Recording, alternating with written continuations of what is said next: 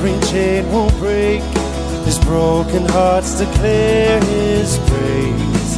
Who can stop the Lord Almighty? Our God is a lion, the lion of Judah. He's roaring in power and fighting our battles. Every knee will bow before him. Our God is a lamb, the lamb that was slain for the sin of the world. His blood breaks the chains. Every knee will bow before the lion and the lamb. Oh, every knee will bow before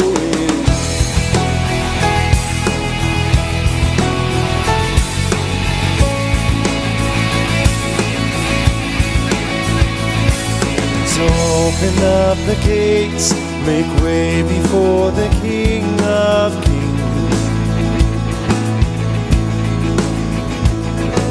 Our God who comes to save is here to set the captives free. Who can stop the Lord Almighty? Our God is a lion, the lion of Judah. He's roaring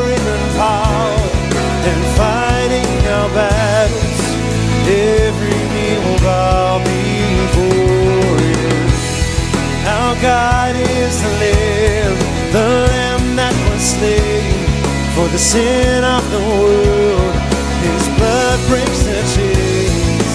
Every knee will bow before the Lion and the Lamb. Oh, every knee will bow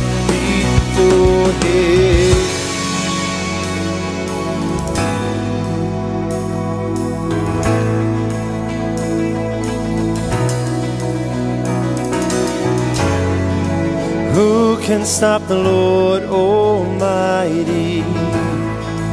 Who can stop the Lord Almighty? Who can stop the Lord Almighty? Who can stop the Lord? Who can stop the Lord Almighty? Who can stop the Lord Almighty? Can stop the Lord Almighty? Who can stop the Lord? Our God is a lion, the lion of Judah. He's roaring in power and fighting our battles. Every knee will bow before him. Our God is Lamb, the for the sin of the world. His blood breaks the chains, and every knee will bow before the Lion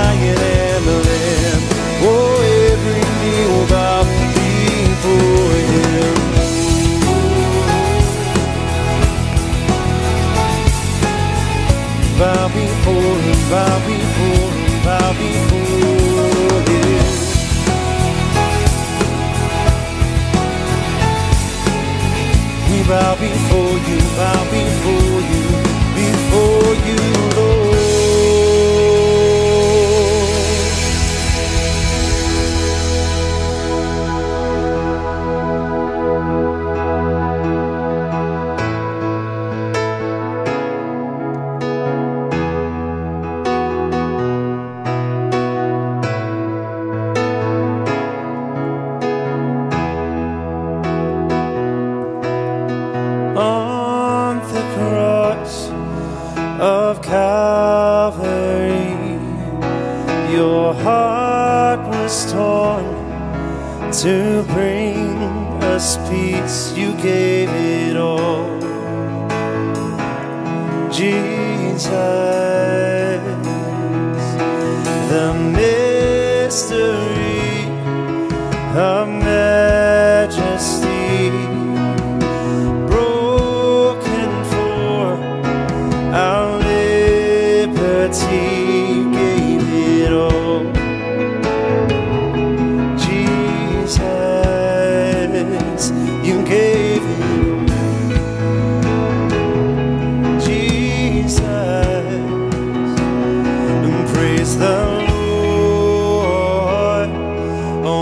my soul.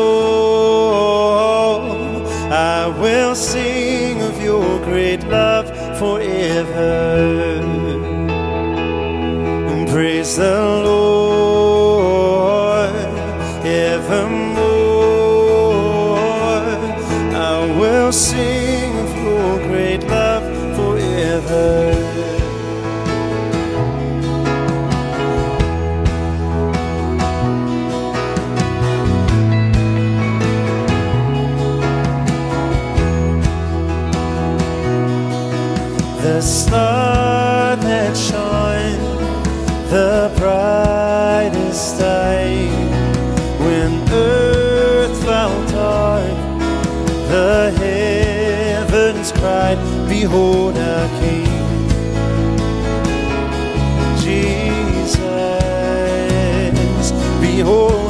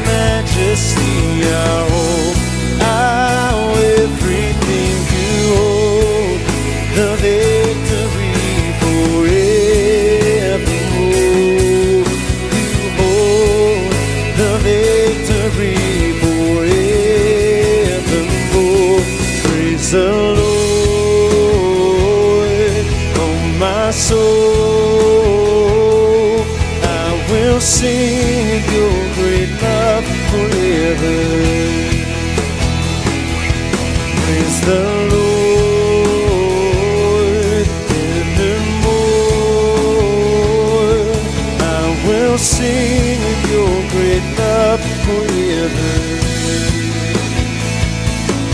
I will sing of your great love forever.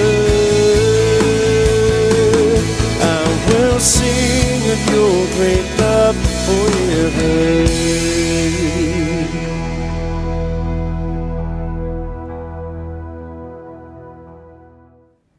Good evening, Cornerstone Church, and welcome to Wednesday night prayer.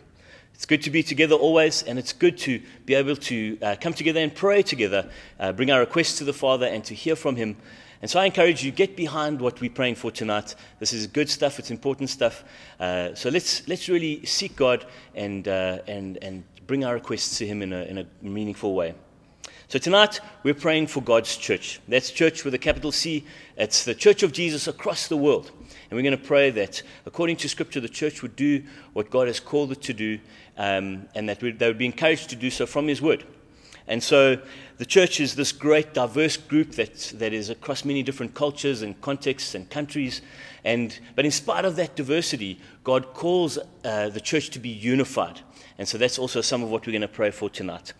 And so we're going to look at a passage from Ephesians where Paul from Rome is writing to the Ephesian church um, and giving them some, some instructions as to how they should conduct themselves as, the, as a church. And so we're looking at Ephesians 4, verses 1 to 7.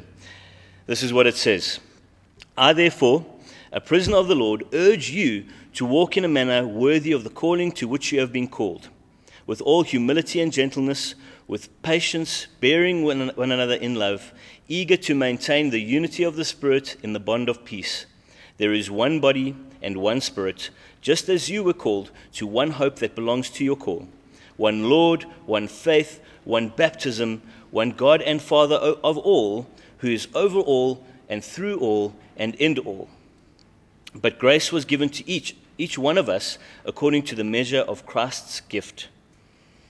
And so, the first thing that we are going to pick up on is walking in a manner worthy of our call. The church has been called to do certain things and to represent Jesus well. And so, let's pray into these things. The first thing we're going to pray for is that we represent Jesus well. The church across the world represents Jesus well. Number two, a church that has a good that has good standing in the communities, and then number three, a church that is a place of refuge for the lost, the hurt, and the broken. Let's pray together.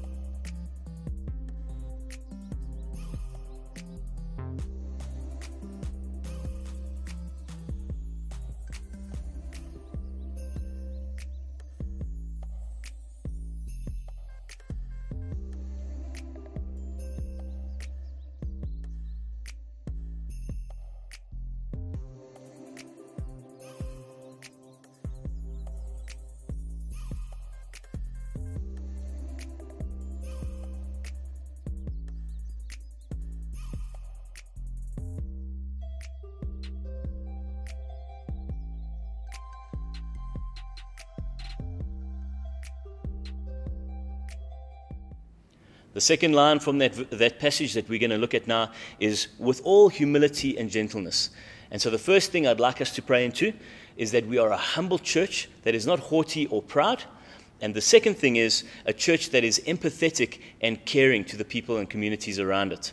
Let's pray into those things now.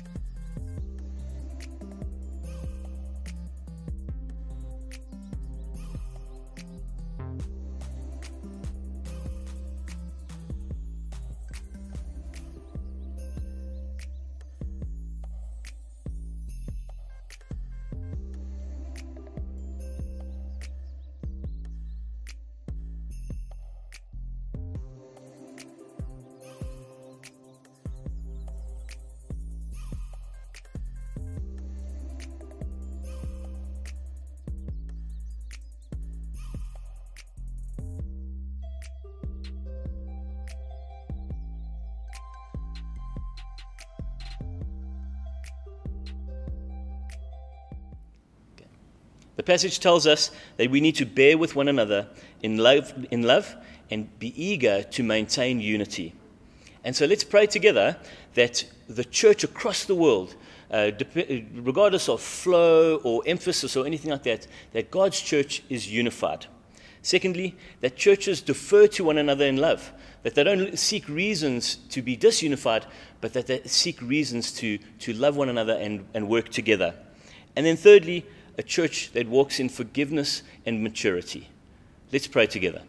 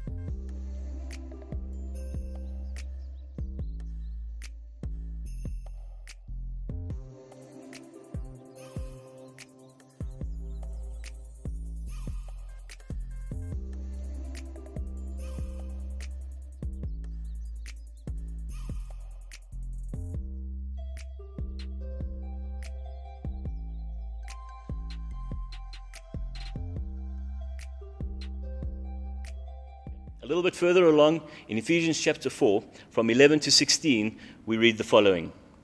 And he gave the apostles, the prophets, the evangelists, the shepherds, and teachers to equip the saints for the work of ministry, for building up the body of Christ, until we all attain a unity of the faith and of the knowledge of the Son of God, to mature manhood, to the measure of the stature of the fullness of Christ so that we may no longer be children tossed to and fro by the waves and carried about by every wind of doctrine, by human cunning, by craftiness in deceitful schemes. Rather, speaking the truth in love, we are able to grow up in every way into Him who is the head, into Christ, from whom the whole body, joined and held together by every joint with which it is equipped, when each part is working properly, makes the body grow so that it builds itself up in love. This passage is talking about the maturity of the church and the church's mandate. Matthew 28 gives us another uh, view of the church's mandate. It says this Go therefore and make disciples of all nations, baptizing them in the name of the Father and of the Son and of the Holy Spirit, teaching them to observe all that I have commanded you. And behold, I am with you always to the very end of the age. Here, the, the, the main imperative of that passage is make disciples. This is what the church has been given to do. And so let's pray into the church that it's doing those things, that they realize their responsibility and the mandate that God has given them, and they step out in doing these things. So we're going to pray for four things here. Making disciples is a church that, first of all, loves people, that love motivates people to go and make disciples. Number two, a church that has a strong sense of responsibility for people. So that love moves them to feel a responsibility for the, those that they encounter in their daily lives. And then a church that has the courage to go, that they wouldn't be um, comfortable to stay, but they would step out of what, what is comfortable for them. And then finally, a church that finds ways creatively to reach people. And lockdown has been incredible for, in this way for the church as a whole. We find, we've had to find new ways to reach people. And let's pray together that the church continues to do that as, as the world continues to change in all kinds of interesting ways. Let's pray together.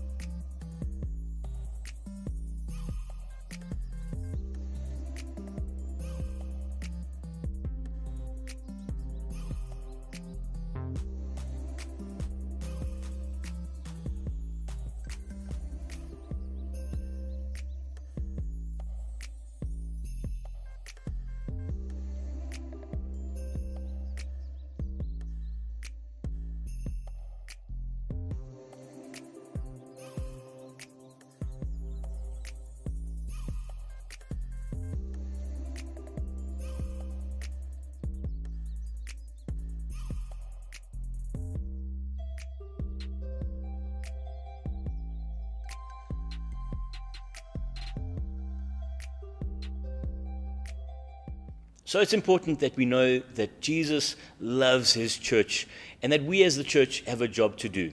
And I trust that as you walk out the rest of your week and as you spend time in your own personal prayer, that you'd continue to pray for God's church, that uh, the church would continue to reach people, to love people, and be all that Jesus has called it to be.